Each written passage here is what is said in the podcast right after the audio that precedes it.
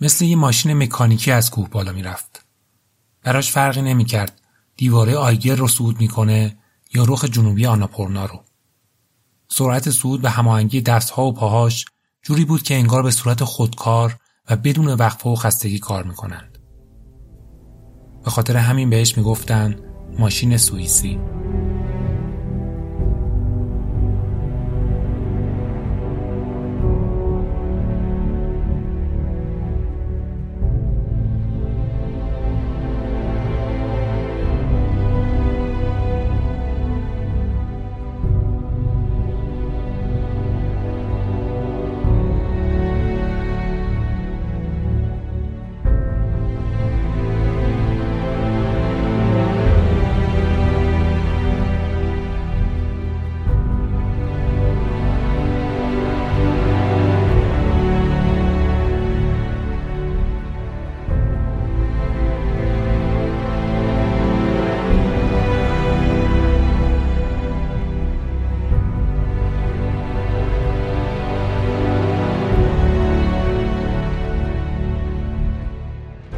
سلام، به بیسکم خوش اومدید.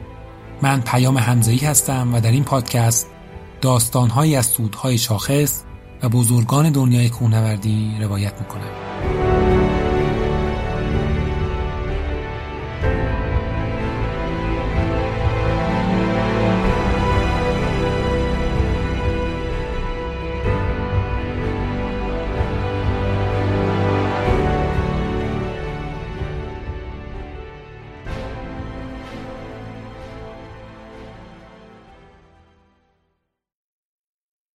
اولیشچک چهارم اکتبر هزار و نهصد و هفتاد و شش در روستایی در دامانه‌های آلپ سوئیس به دنیا آمد. فقط هجده سال داشت که دیواره شمالی آگر و ستون سنگی بوناتی یا اگوید درو در فرانسه رو صعود کرد. قبل از اینکه کوهنورد حرفه‌ای بشه نجاری می‌کرد. اشتک از کوه‌ها بالا نمی‌رفت. روی دیوارهای پرشیب آلپ می‌دوید. به خاطر سرعت خیلی زیاد صعودش کمتر کسی میتونست هم پاش باشه و گاهی هم بهش انتقاد میشد که با این سرعت بالا جون هم نورداش رو به خطر میاندازه. به همین دلیل این اواخر اکثر صعوداش سولو و انفرادی بود. سال دو هزار و پنج یه پروژه برای خودش تعریف و اجرا کرد که اسمش رو سر زبونها انداخت. خومبو اکسپرس. صعود سه دیواره و قله بلند در منطقه یخچال خومبو به صورت آلپی. اولین صعود دیواره شمالی چولاتسه شش هزار و چهارصد و چهل متر در دو روز بدون تناب بدون کمپ. بلافاصله صعود رخ شرقی تابوچه شش هزار و پانصد و پانزده متر شامل هزار و پانصد متر مسیری ترکیبی سنگ و یخ با شیب پنجاه تا شصت درجه در دو روز و در آخر صعود رخ شمالی آمادابلام تا ارتفاع پنج هزار و نهصد متری.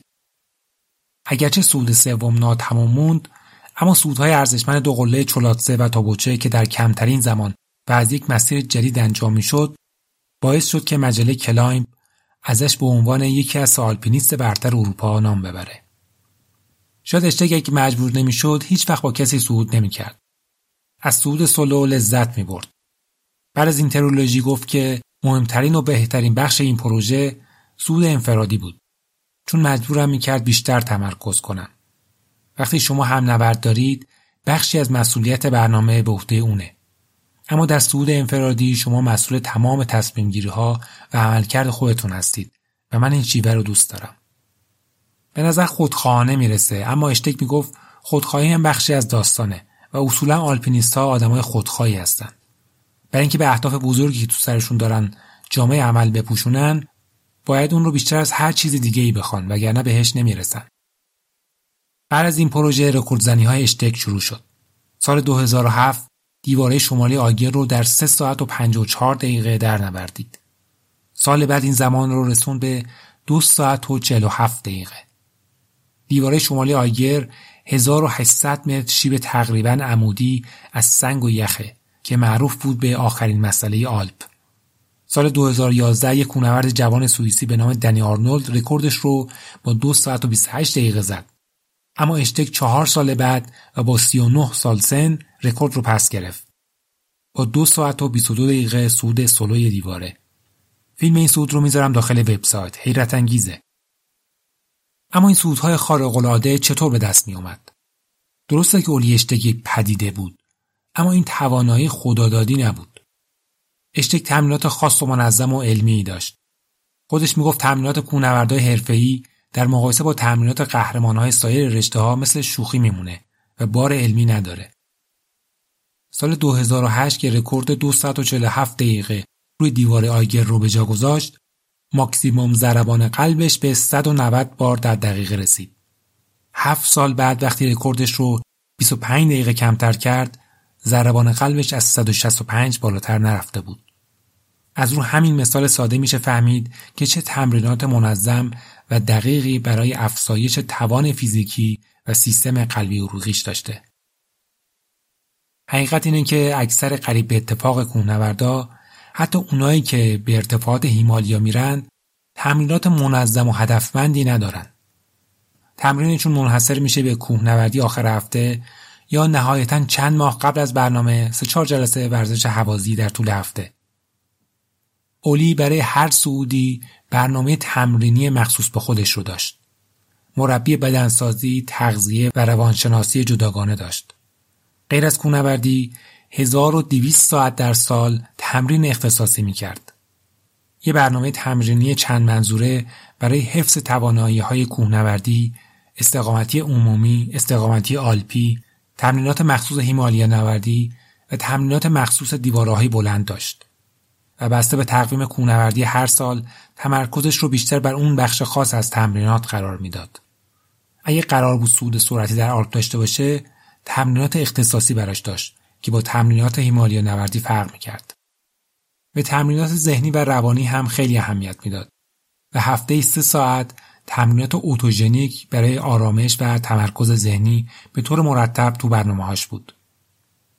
اگه بخواید بدونید که چطور تمرین میکرد، این یکی از برنامه‌های تمرینش در طول یک هفته بود.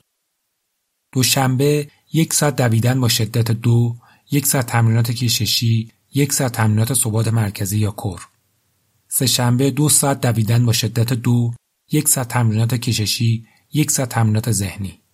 چهارشنبه چهار ساعت صخره‌نوردی در سالن، دو ساعت دویدن با شدت یک، یک و نیم ساعت حرکات کششی. پنجشنبه چهار ساعت صخره‌نوردی در سالن، یک ساعت تمرینات کششی، یک ساعت تمرینات ذهنی. جمعه یک و نیم ساعت دویدن با شدت یک، یک ساعت تمرینات کششی، یک ساعت تمرینات ذهنی. شنبه سه و نیم ساعت دویدن با شدت چهار، یک ساعت تمرینات کششی. یک شنبه چهار ساعت کوهنوردی، یک ساعت تمرینات کششی. شما کمتر کوهنوردی تو دنیا پیدا می کنید که چنین تمرینات منظم و سختی داشته باشه. تمرینات اولیشتگ در حد تمرینات یک قهرمان المپیک بود. این برنامه تمرینیش برای صعود دیواره آیگر بود و خب اگه فیلم صعودش رو ببینید متوجه میشید اون نیروی خارق‌العاده در صعود تصادفی به دست نیامده و براش خیلی زحمت کشیده شده. برای اینکه کمی بیشتر با شخصیت اولیا آشنا بشیم، رفتم سراغ یکی از صمیمی‌ترین دوستاش، کسی که هم رفیقش بود، هم همنورد و هم عکاسش. دن پاتیتوچی، عکاس و کوهنورد سوئیسی.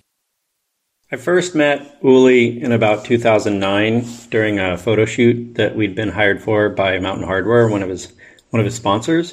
من اولین بار اولی رو سال دو هزار و نه دیدم. وقتی که برای هاردور یکی از اسپانسرهاش عکاسی می‌کردم. خیلی زود با هم دوست شدیم. فکر می‌کنم به خاطر اینکه من هم کوهنورد خوبی بودم و میتونستم باهاش کوهنوردی کنم، تو تمریناش حضور داشته باشم و هم نوردش باشم. به مرور دوستی ما رشد کرد و عمیق‌تر شد. در طول این سال‌ها هر جا که با هم می‌رفتیم برای کوهنوردی، اسکی، دویدن ازش عکاسی می‌کردم. اینجوری بود که اولی کم کم بهم اعتماد کرد، چیزی که براش توی کار و برنامه‌ها خیلی مهم بود. این که میتونه به من تکیه کنه.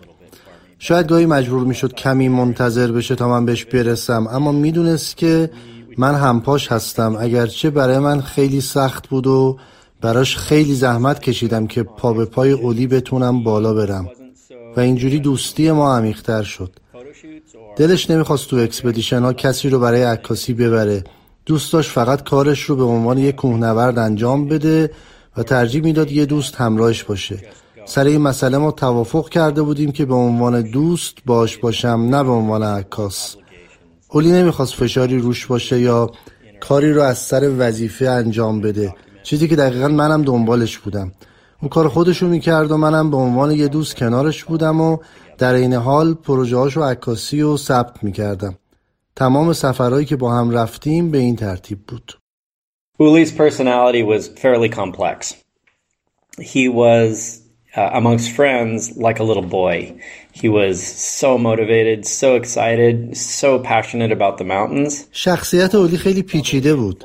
در بین دوستاش مثل یه پسر بچه پرشر و شور بود، بسیار پر انگیزه، هیجان زده، سرشار از انرژی و عاشق کوه‌ها و همیشه لبخند به لب داشت.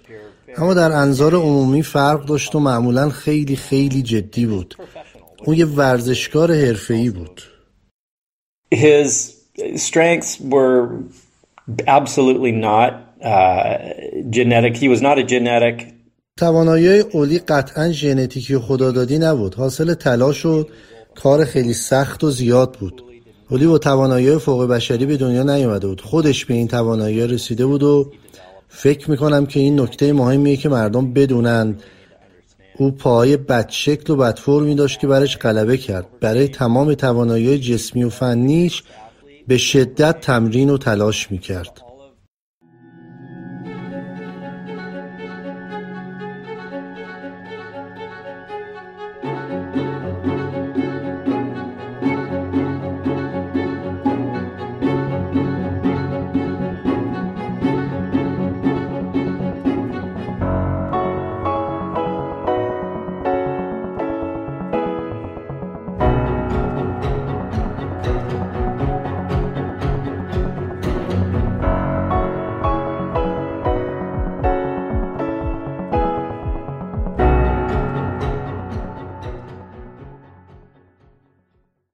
سال دو هزار و هفت اشتک راهی آناپورنا شد تا جبهه مخوف جنوبی رو به صورت آلپی صعود کنه. اما ریزش سنگ باعث شد که حدود سیصد متر سقوط کنه و مدتی بیهوش بشه. اگه کلاه ایمنی نداشت جونش رو از دست داده بود. سال بعد یعنی دو هزار و هشت با هموطن سیمون آنتاماتن دوباره به آناپورنا برگشت. اما این بار هم بخت یارش نبود. دو روز بعد از حرکت از بیس کمپ بهمن بزرگی نزدیک کمپشون فرو می‌ریزه و اولی و سیمون مجبور میشن که برگردن. شرایط مسیر و آب و هوا مناسب صعود نبود و امکان ریزش بهمن خیلی زیاد بود. تو بیس کمپ منتظر باز شدن پنجره هوایی مناسب بودن که از کمپ چهار خبری بهشون میرسه. ایناکی اوچوآ د اولزا، آلپینیست معروف اسپانیایی، به همراه هوریا، همنبرد رومانیاییش، از نزدیکی قله و به خاطر ریزش بهمن مجبور به برگشت شده بودند.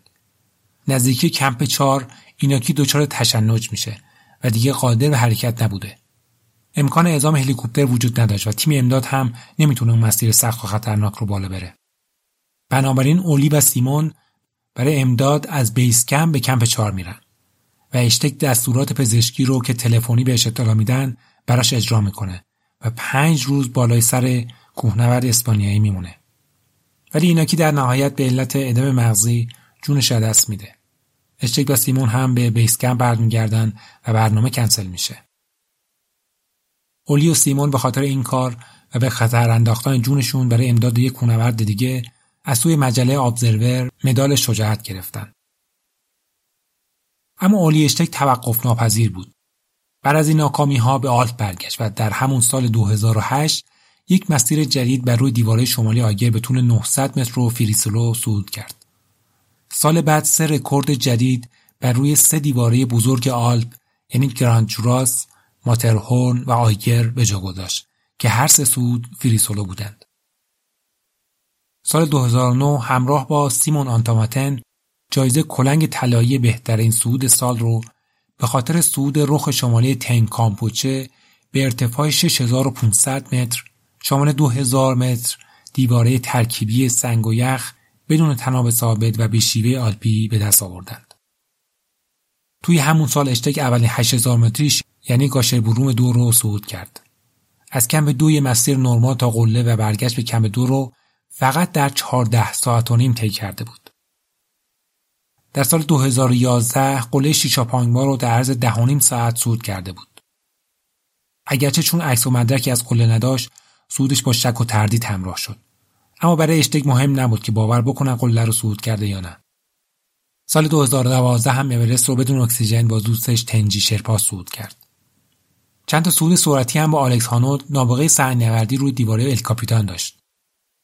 آلکس بعد از صعود با اشتک به شوخی گفته بود کاری که من میکنم در برابر شیوه صعود اشتک خیلی خیلی امتره.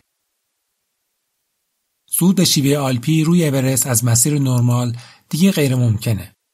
اورست شلوغ‌ترین کوه هشت هزار متریه و تا قله تناب ثابت وجود داره و کلی شرپاها که شما رو تا قله همراهی میکنن. سال دو هزار و سیزده اولی اشتک همراه با سیمون مورو، کوهنورد معروف ایتالیایی، تصمیم گرفتند اورست رو به شیوه آلپی و بدون اکسیژن صعود کنند. جان گریپیس، کوهنورد عکاس انگلیسی، هم همراهشون بود. اونا تصمیم داشتن از کمپ دوی مسیر نرمال به روی یال غربی برند و بعد از طریق دهلیز هورنباین اورست رو بدون تناب و کمپ ثابت و بدون اکسیژن صعود کنند. اما این برنامه منجر به بروز یکی از عجیب‌ترین حوادث روی اورست شد. مرتفع‌ترین دعوای تاریخ.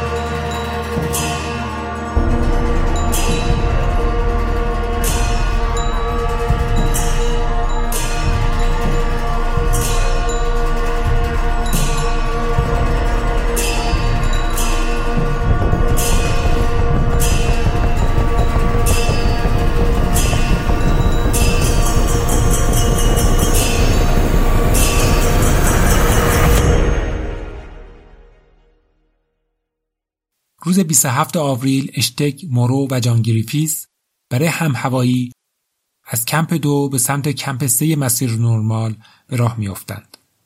طبیعتاً بدون تناب. در لوتس فیس تعدادی از شرپاها در حال نصب تناب ثابت بودند. سرپرست شرپاها بهشون میگه بالا نرید.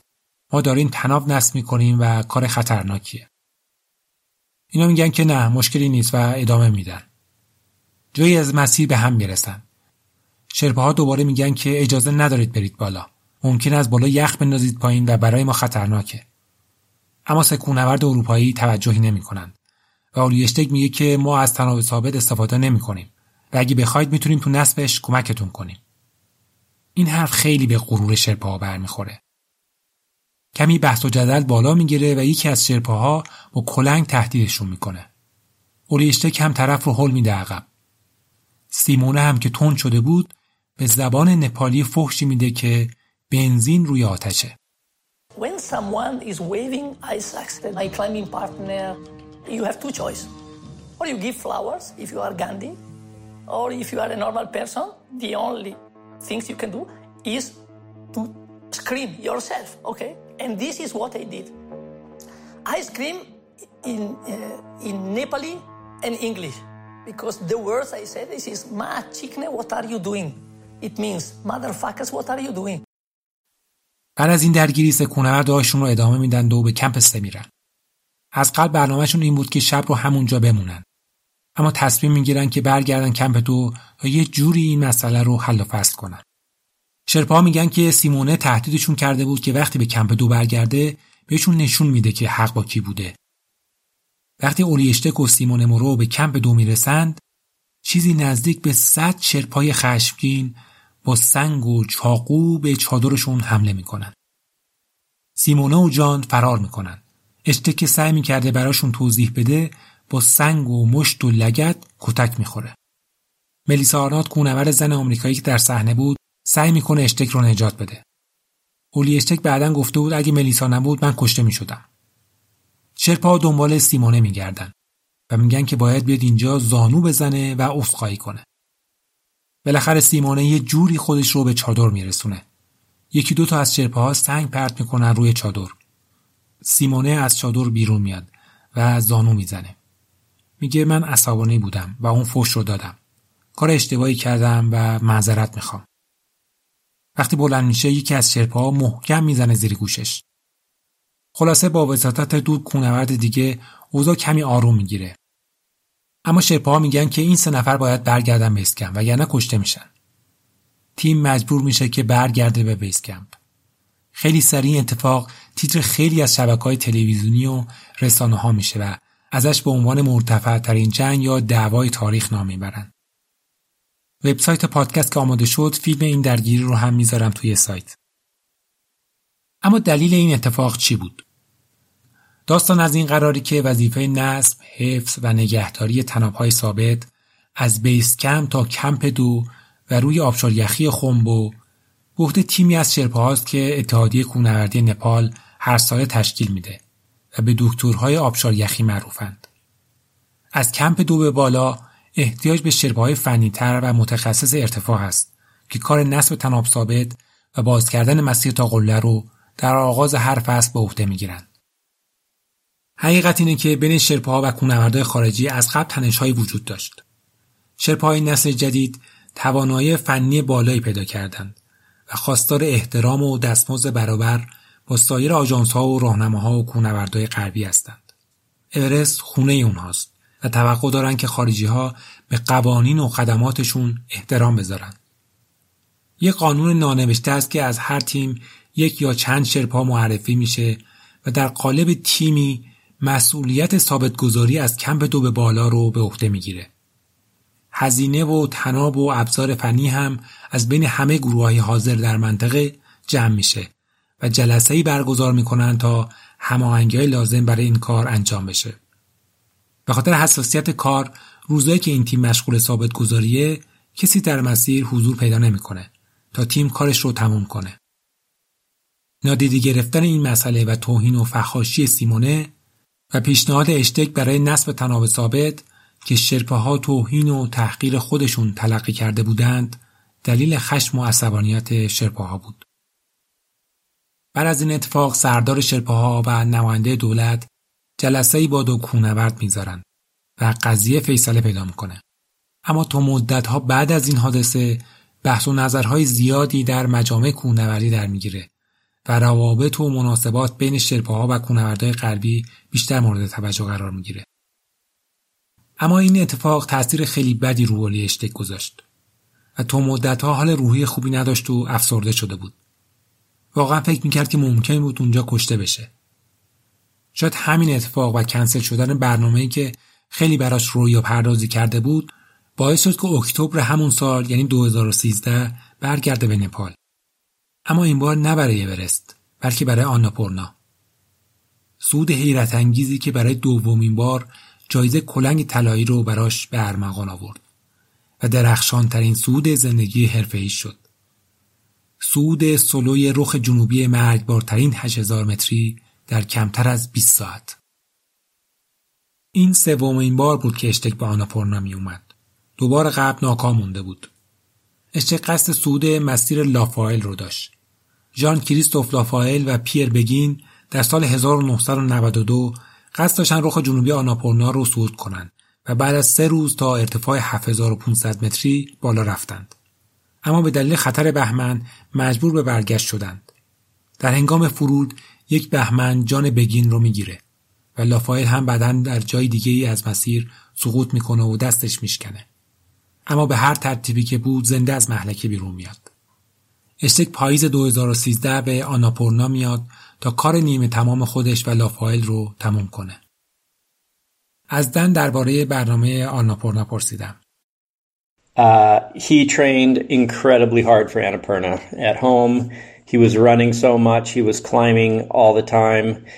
Uh, but I think aerobic fitness was his main. برای صعود آناپورنا خیلی تمرین کرد. هر روز میدوید، کوهنوردی میکرد، اما تمرکزش بیشتر بر روی تمرینات ایروبیک و هوازی بود. بعد از حادثه اورست و درگیری با شرپاها به نپال برگشته بود فقط برای اجرای پروژهش به عنوان یک کوهنورد، نه اینکه بخواد چیزی رو به کسی ثابت کنه. اولیشک با دان بووی کوهنورد کانادایی به همراه دن پاتیتوچی و همسرش که او هم عکاس و کوهنورده و دو باربر به ادوانس بیس کمپ آناپورنا میرسند. اشتک دو بار قبل مثل اکثر تیم‌ها پیش از فصل مونسون به نپال اومده بود که هوای بد و ریزش سنگ و بهمن ناکامش گذاشته بود. این بار در پاییز و بعد از مونسون اومد تا شانسش رو برای بار سوم آزمایش کنه. قرار بود با دانبوی به صورت آلپی و با یه بارگذاری در ارتفاع شش هزار و صد متری قله رو صعود کنند. در طی هم هوایی و بارگذاری دان وقتی رخ ترسناک آناپورنا با الگوی ریزش سنگ‌ها و اشیب‌های تند یخی رو می‌بینه مردد میشه. It was a complex trip. He... آناپورنا برنامه سخت و پیچیده‌ای بود. وقتی هم نوردش در طی هم هوایی و بارگذاری در ارتفاع شش هزار و صد متری مسیر سخت جبهه جنوبی و خطر ریزش سنگ‌ها رو دید، ترسید و از صعود منصرف شد. روز قبل صعود نهایی به اولی گفت که من نمیتونم باهات بیام و اولی تصمیم گرفت که تنهایی صعود کنه. با همسرش هم صحبت کرد و گفت که چنین قصدی داره و وقتی که شرایط مهیا شد و پنجره هوایی خوب باز شد بلافاصله شروع به صعود کرد و انجامش داد. و اینجوری بود که ساعت پنج و نیم صبح هشت اکتبر اولی اشتک به تنهایی وارد جبهه مخوف آناپورنا میشه. تا شش هزار و ششصد متر رو بدون مشکل و در عرض چند ساعت صعود میکنه. بعد از ظهر طوفان شدیدی به راه میفته و تصمیم میگیره شب رو همونجا بمونه. اما جایی برای چادر روی دیواره وجود نداره. بنابراین مجبور میشه صد متر پایین بیاد و در یک چکاف چادر بزنه. چیزی میخوره و هوا خیلی زود تاریک میشه. اشتک میدونه که صبح دوباره هوا طوفانی خواهد بود. این الگویی بود که در بیس کمپ هم اتفاق میافتاد. با دمیدن خورشید باد شدید شروع به وزیدن میکرد اما شبها هوا آروم بود. بنابراین تصمیم میگیره شب به صعودش ادامه بده. یه ساعت بعد وسایلش رو جمع میکنه و دوباره شروع به صعود میکنه. یه رگه صخره‌ای از یخ بیرون اومده بود و اولی دست به سنگ این قسمت رو عبور میکنه تا به ارتفاع هفت هزار متر میرسه. یه بهمن کوچیک باعث شده بود دوربین و یکی از دستکشاش به پایین سقوط کنه. بقیه مسیر یه لنگه دستکش باقی مونده رو بین دست چپ و راستش جابجا میکنه که دستاش یخ نزنه. میدونست که صبح روی یال قله طوفان شروع خواهد شد و تمام سعیش این بود که قبل از روشن شدن هوا کار رو تمام کنه. بالاخره ساعت یک نیمه شب در سرمای کشنده به روی قله میرسه. فقط پنج دقیقه رو قله میمونه و به سرعت شروع پایین اومدن میکنه و ساعت نه و نیم صبح به ادوانس بیس کمپ برمیگرده. رفت و برگشت از بیس کمپ تا قله و برگشت به بیس کمپ فقط در بیست و هشت ساعت. بعضی این صعود خارق‌العاده رو صعود دهه نامیدن. رکوردی که بعیده کسی قادر به تکرارش باشه. اما میزان ریسکی که اولی اشتک میکرد به عنوان یک آلپینیست و کسی که بدون تناب و سرعتی صعود میکنه کمی بیش از اندازه به نظر میرسید. خودش تو مسابقه ها میگفت که من آدم ترسویی هستم و اگه به کاری مطمئن نباشم انجامش نمیدم. اما تیم نویل، نویسنده مجله آوتساید، با بررسی کتاب بیوگرافی اولی و مصاحبه ها و صحبت های خودش در مقاله‌ای مینویسه که اشتک گاهی خودش هم از میزان ریسکی که میکرد نگران میشد. نویل میگه که از سال دو هزار و هشت و صعودهای فریسولوی سرعتی روی آلپ میزان ریسکی که اشتک برمیداشت مدام بیشتر میشد. چند ماه بعد از صعود سولوی آناپورنا وقتی که به خونه برگشت از اینکه چنین کاری کرده وحشت زده شده بود. شبها مدام کابوس میدید و بدون قرص نمیتونست بخوابه. یه جا تو کتاب بیوگرافیش میگه که هیچ تضمینی وجود نداره که دوباره چنین ریسکی نکنم و در واقع میترسم که چنین کاری بکنم و ادامه میده باید این رو یه جوری کنترل کنم. من یک کوهنوردم، نه کسی که قصد خودکشی داره. همسرش نیکول هم از صعودهای انفرادیش خیلی نگران بود و مدام از اشتک میخواست که تنها صعود نکنه. اما اشتک هم کسی نبود که دست از کاری که دوست داره بکشه. میگفت اگه کاری که دوست دارم نکنم پژمرده میشم. برای اشتک رسیدن به قله و تماشای مناظر زیبای کوهستان از روی قله خیلی اهمیتی نداشت. برای اون تنها چیزی که مهم بود صعود و حل مسئله و پروژه‌هایی بود که در ذهنش وجود داشت. بعد از صعود آناپورنا خبرنگاری ازش میپرسه روی قله چه احساسی داشتی؟ اولی میگه که هیچی. خنده‌دار بود که دیگه جایی وجود نداشت که ازش بالا برم. بنابراین سری برگشتم پایین. اولی در زمستان دو هزار و چهارده سه دیواره مشهور تریستیمه دلاواردو در ایتالیا رو در شانزده ساعت صعود کرد و در سال دو هزار و پانزده تمام هشتاد و دو قله بالای چهار هزار متر آلپ رو در سرتاسر اروپا در عرض شصت و دو روز صعود کرد. برای این پروژه جالب و جابجایی بین کوه‌ها از هیچ وسیله موتوری استفاده نکرد. از یک سال قبل آموزش پاراگلایدر رو شروع کرده بود و در طول یک سال چهارصد پرواز انجام داده بود. برای صعود هشتاد و دو قله از دوچرخه و پاراگلایدر برای رفتن از کوهی به کوه دیگه استفاده می‌کرد. توی همون سال بود که رکوردش رو از دنی آرنولد پس گرفت و دیواره شمالی آگر رو در دو ساعت و بیست و دو دقیقه صعود کرد. بهار سال دو هزار و هفده اوریشتک دوباره به نپال برگشت تا برنامه‌ای که با سیمون مورو به شکست انجامیده بود رو عملی کنه. برنامه بزرگی بود و اولی به یکی از دوستاش گفته بود این آخرین برنامه‌اش تو اورسته. قرار بود با تنجی شرپا از کم غربی و کمپ دوی مسیر نورمال به روی یال غربی برن و از طریق دهلیز و هورنباین قله رو صعود کنن و بعد به سمت گردنه جنوبی تراورس کنن و لوتسه رو هم صعود کنن و البته بدون اکسیژن. توی دوره هم هوایی دستای تنجی دچار سرمازدگی شد و مجبور شد برگرده به اسکمپ.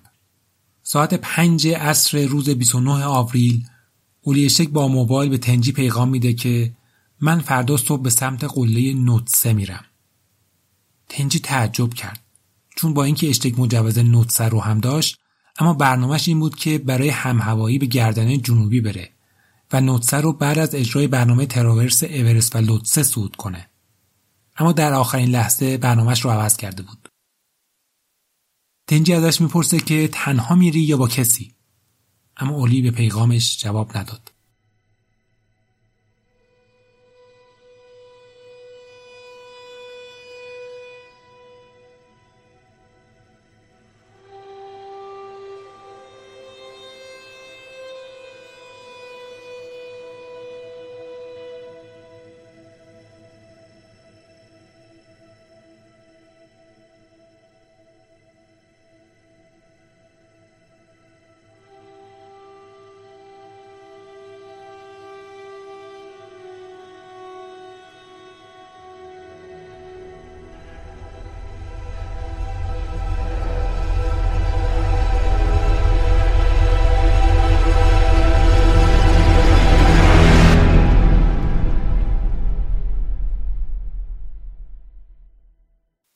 اشتک تصمیم داشت با یه آلپینیست فرانسوی به نام یانیک گرازیانی نوتسه رو صعود کنه.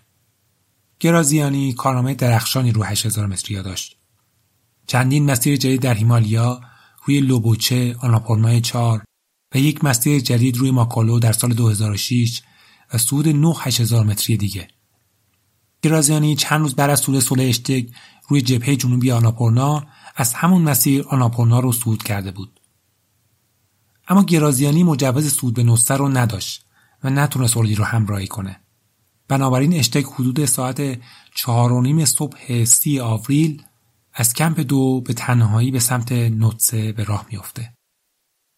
وینایاک جایامالا یک شرپا و راهنمای کوهنوردیه و همون روز صبح همراه با یک گروه کوهنوردی در حال صعود از کمپ یک به کمپ دو بودن. وینا یک کوهنورد تنها روی جبهه غربی نوتسه در ارتفاع حدود هفت هزار و صد تا هفت هزار و دویست متر میبینه که در حال صعود به سمت قله است. کمی بعد صدایی میشنوه و وقتی که برمیگرده و دوباره همون نقطه رو نگاه میکنه کوهنورد دیگه اونجا نبود. حدس میزنه که احتمالاً سقوط کرده. به کمپ دو که میرسه به یکی از دوستاش مینگما که تازه همراه یک گروه از کمپ سه به دور رسیده بود جریان رو میگه و با هم به سمت محل سقوط احتمالی میرن. ساعت حدود نه و چهل و پنج دقیقه یک جسد پایین یخچال‌های نوتسه پیدا می‌کنن. وینایی بلافاصله جسد رو شناسایی می‌کنه. اون اولیشتک بود. وینایی چند بار تو کمپ اصلی دیده بودش و از رو لباس و چهرهش سریع شناساییش می‌کنه. زنگ می‌زنه به تنجی تو بیس کمپ و جریان رو بهش میگن. اون هم تایید می‌کنه که امروز اولی رفته بوده نوتسه. تنجی حالش خیلی بد میشه و شروع می‌کنه به دعا خوندن. محلی که اشتک افتاده بود جای بدی بود و خطر ریزش داشت بنابراین مینگبا و وانای برمیگردن کمپ دو. مینگبا به همراه کوهنوردای تیمش به پایین برمیگرده و بینایی از یه شرپای دیگه که برانکارد داشت میخواد که بهش کمک کنه. دو مشتری دیگه او هم همراهشون میشن. یک کوهنورد پرویی و مهدی قلیپور کوهنورد ایرانی که متاسفانه علی رغم تلاش بسیار موفق نشدم ایشون رو پیدا کنم و باهاشون گفتگو کنم. این پنج نفر به محل حادثه میرن و اولی اشتک رو با برانکارد به پایین میارن. اما برای اشتک چه اتفاقی افتاده بود؟ هیچ کس نمیدونه، چون تنها بود و اون روز هم هیچ کس روی نطسه نبود. وانا میگه که اون روز هوا خیلی خوب و آفتابی بود و بادی هم نمیوزید. اون آخرین بار اشتک رو در حدود هفت هزار و دویست متر دیده بود و جسد رو پایین کمپ تو در ارتفاع شش هزار و سیصد متری پیدا کردن. یعنی حدود نهصد متر سقوط کرده بود. چیزایی که همراهش بود یک کوله کوچیک با یه بطری آب و چند تا شکلات، شلوار و کاپشن مناسب برای یه روز آفتابی در هیمالیا، کفش اسکارپا فانتوم شش هزار، کرامپون پتسل اما فقط یکی و یکی از کفشاش کرامپون نداشت، دستکش، هارنس و تنابی هم همراهش نبود. و از اون عجیب‌تر این که نه کلنگ یخ داشت نه باتوم. معلوم نیست با خودش نبرده بود یا موقع سقوط ازش جدا شده بود. وانای برای جمع کردن وسایل اشتک به چادرش هم میره. اونجا بیشتر تعجب میکنه. یک حلقه طناب پنج میلیمتری و یک جفت کلنگ یخ تو چادرش پیدا میکنه. باتوماش نبود و وانای میگه که احتمالاً اشتک جبهه غربی نطسه رو با باتوم صعود کرده. چیزی که اصلاً باور کردنی نیست. اما این سبک صعود اشتک بود و بارها دیده شده بود که در شیب‌های تند برفی از باتوم به جای کلنگ استفاده میکنه. موضوع دیگه این که نه تناب با خودش برده بود و نه هارنس. مسیر که اشتک در حال صعودش بود مسیر نرمال نطسه نبود.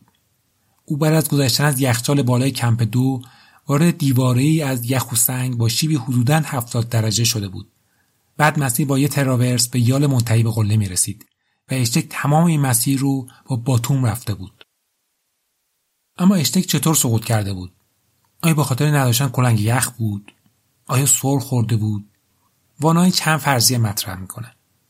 اون روز هوا خیلی خوب و آروم بوده و اصلاً بادی حتی در ارتفاعات بالا نمیوزیده. وانای میگه که من یک سنگ اندازه توپ فوتبال دیدم که خون‌آلود بود. یه فرضیه اینه که سنگ ریزش کرده و به سر اشتک خورده. متاسفانه اولی کلاه ایمنی همسرش نبود. کلاهی که سال دو هزار و هفت روی جبهه جنوبی آناپورنا جونش رو نجات داده بود. احتمال بعدی اینه که چون یک کفشش کرامپون نداشت، ممکنه که موقع صعود کرامپون از پاش جدا شده باشه و باعث سقوطش شده باشه. احتمالی که خیلی بعیده اما غیر ممکن نیست. البته احتمال داره که کرامپون بعد از سقوط از پاش کنده شده باشه. اولی نه تناب داشت و نه هارنس. وانای میگه که وقتی شما انفرادی صعود میکنی لازمه که اینا همراهت باشه، حتی اگه ازشون استفاده نکنی. مثلا از هارنس میشه برای استراحت روی شیب‌های تند استفاده کرد. ممکنه اشتک جایی برای استراحت ایستاده اما سر خورده. اما همچنان عجیب ترین مورد همراه نداشتن کلنگ یخه. من وقتی داشتم برای این اپیزود تحقیق میکردم یه ویدیو اگه اشتباه نکنم روی آیلند پیک ازش دیدم که در حال صعود یک شیب تند یخی با باتوم بود. خیلی تعجب کردم و اون شیوه صعود برام عجیب و جالب بود. به هر حال این روش صعود اشتک تو بعضی شیب‌های برفی بود و وانای میگه که شاید اشتک نطسه رو دست کم گرفته بود. توی تحقیقاتم از مرگ اشتک چیز دیگه پیدا نکردم. دقیق ترین گزارش همین گفته‌های وانای بود که اشتک رو پیدا کرده بود. اما یه نفر دیگه هم بود که اون روز قرار بود با اشتک صعود کنه. کسی که احتمالاً آخرین بار اولی اشتک رو زنده دیده بود. یعنی گرازیانی. گرازیانی رو پیدا کردم و بهش پیغام دادم. خیلی امیدی نداشتم که پاسخم رو بده اما فرداش جوابم رو داد. گفتم میخوام باهات یه مصاحبه بکنم در مورد اولی اشتک. گفت که الان متاسفانه امکانش رو ندارم اما هر سوالی داری بپرس جواب میدم و شماره موبایلش رو بهم داد.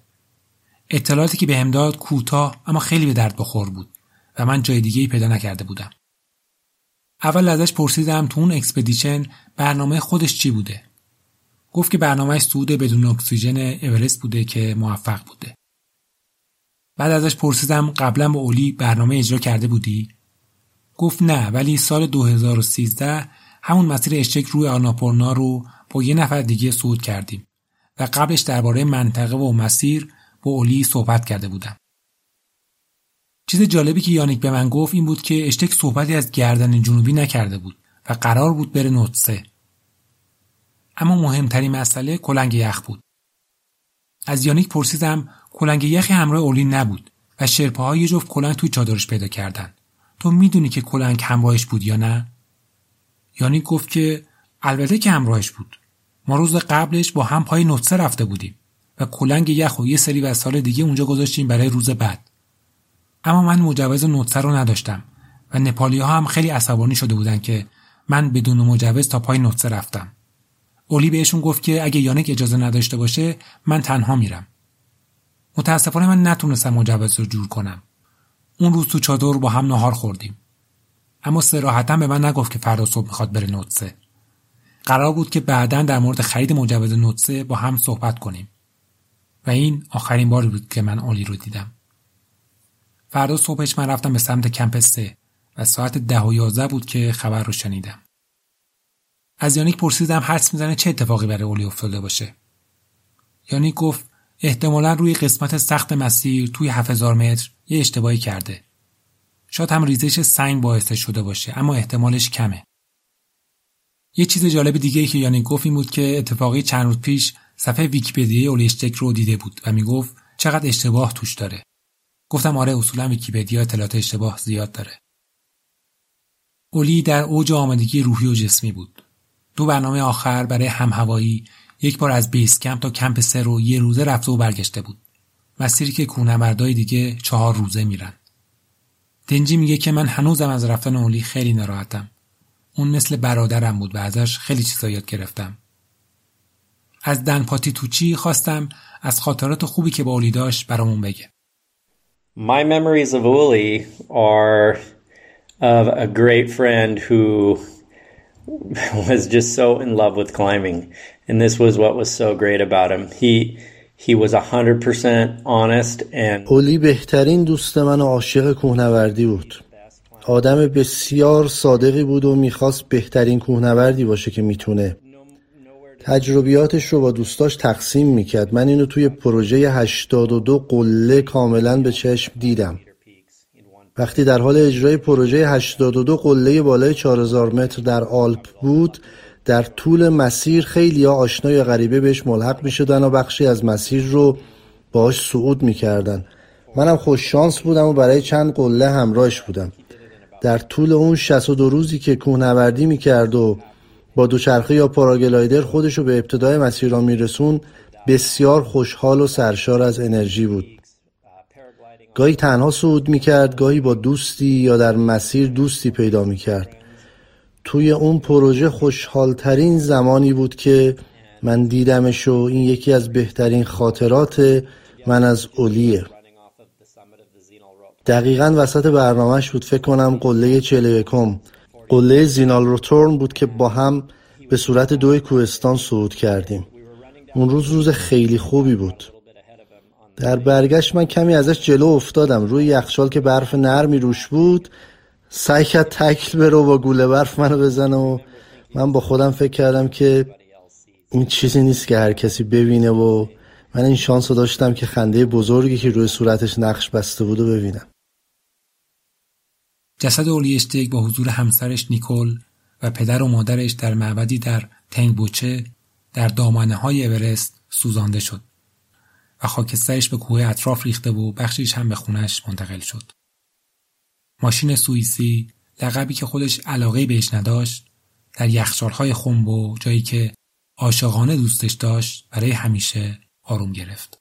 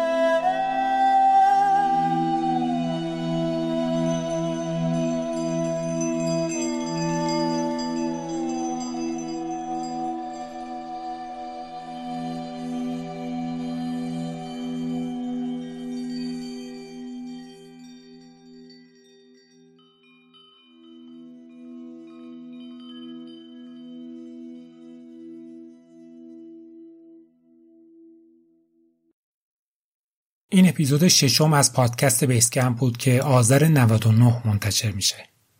بیس کمپ رو در همه اپ‌های پادکست و همینطور در ناملیک و شنوتو و کانالی به همین نام در تلگرام و به زودی در وبسایت خود پادکست میتونید بشنوید. عکس‌ها و فیلم‌های مربوط به هر اپیزود رو هم در پیج اینستاگرام پاد بیس کمپ میتونید ببینید. از دوست خوبم هادی حجیر آذر که زحمت صداگذاری روی صحبت‌های دن پاتیتوچی رو کشید خیلی سپاسگزارم. موزیک تیتراژ اثر هانس زیمر و موزیک متن این اپیزود ساخته یاکوب یوفی بود.